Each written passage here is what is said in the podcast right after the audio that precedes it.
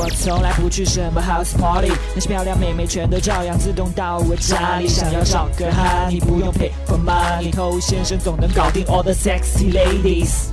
嗨，各位好，我是透先生啊。说一件恐怖的事情，就是新年又要来了啊。这个本来是应该很开心嘛，但是如果你还是个单身狗的话呢，免不了要面对七大姑八大姨的催婚，甚至要让你现在走上相亲这条道路。那咱们就走嘛。但最可恨的呢，就是一帮亲戚每次假模假样的关心你的人生大事，然后让你努力赶紧。爸妈年纪已经不小了，可是他呢？从来也没有帮你介绍过任何一个女朋友，要么就是介绍一些歪瓜裂枣的，简直虚伪，是吧？站着说话不腰疼。所以那些真的会去帮你安排一些相亲，给你介绍一些女生的亲戚朋友，他们都是非常靠谱的，理应对他们态度好一些，配合他们帮你安排的相亲。那首先我分享今天关于相亲的第一个点，这也是一个身边朋友的经验之谈。就如果你选择了相亲这个方式来结束单身。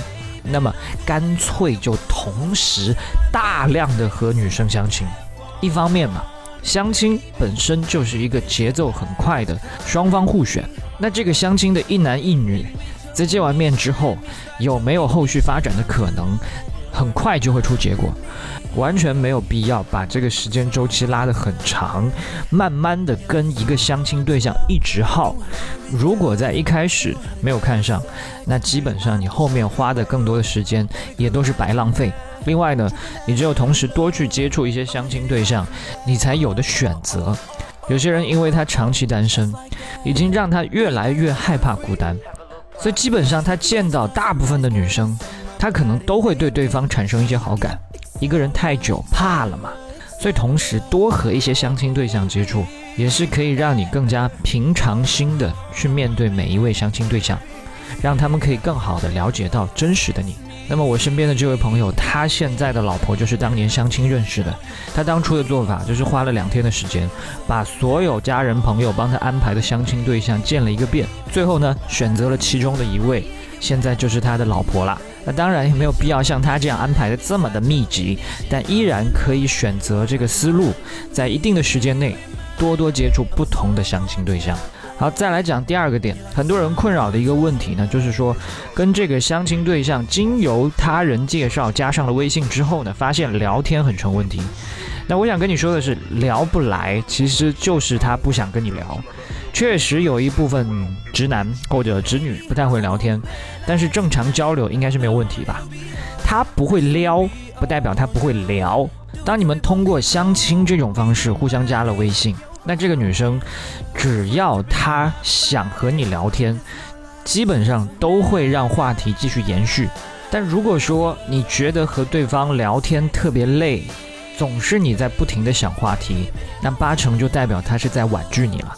举个例子，当你去刚加了一个相亲对象，跟他说完你好，自我介绍自己的姓名，但是他没有说出自己的姓名，通常来讲，他可能不太想跟你相亲。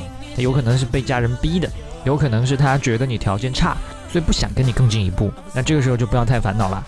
下一个，那再讲第三个建议。很多人都问过我一个问题，说第一次去跟他见面的时候要不要买礼物？如果是你跟他第一次见面，那这意味着你们之前从来就没有见过啊。废话，那你怎么能确定你就喜欢这个女生呢？你都没有办法确定你喜欢这个女生，那怎么会去考虑到买礼物这件事情？所以希望你认清相亲的本质是你们双方彼此了解对方是不是自己喜欢的那个人，而不是在了解还不充分的情况下就喜欢上对方，同时期望对方喜欢自己。婚姻大事嘛，终归还是要谨慎一些。那最后呢，我想再讲一点，那就是相亲它本身有的一些弊端。如果你只依赖相亲这一种方式去认识女生的话，她非常被动，因为这些女生全部都是别人给你介绍的，所以究竟会出现一些什么样的女生，完全是听天由命，你没有办法控制。如果说帮你介绍的人多，那还好，选择范围大一些；但如果你本身生活圈就很小，你要通过这种方式，一年下来可能都没有几个可供选择。所以我建议你，不要只是把希望寄托在别人给你介绍。你作为一个男人，你应该走出去，主动出击，去认识任何你想认识的女孩。好，我是头先生，把节目分享给你身边的单身狗，就是对他最大的温柔。